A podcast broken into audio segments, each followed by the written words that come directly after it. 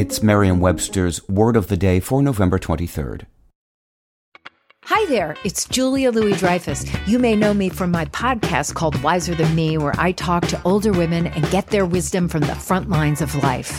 I was amazed by how many people told me our show made them look forward to getting older, which is why I'm here to talk about season two of the show. Sally Field, Billie Jean King, Beverly Johnson, Ina Garten, Bonnie Raitt, just to name a few.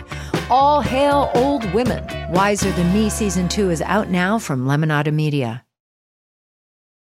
Today's word is scrumptious, spelled S C R U M P T I O U S.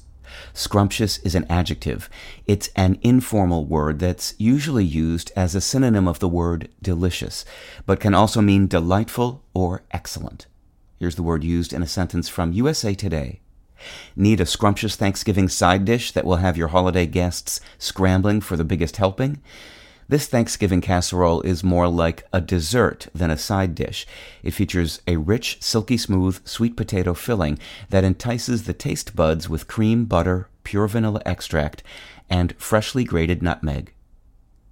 First appearing in English in the early 1800s, scrumptious is a mouth-watering word that is used to describe things delightful and delectable.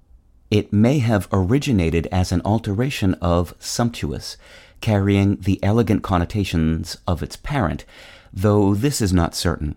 The Oxford English Dictionary cites a dialect form of the word used to mean cheap or stingy as its earliest use, and posits that it could instead have been formed by combining the verb scrimp, meaning to be frugal or stingy, with the adjective suffix ious.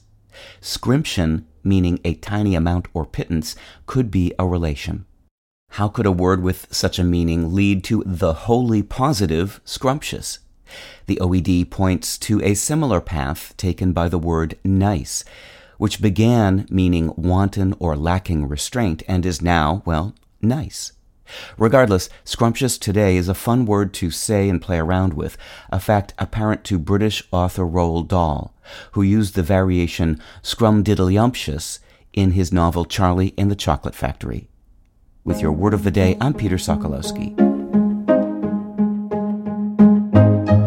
Visit Merriam-Webster.com today for definitions, wordplay, and trending word lookups.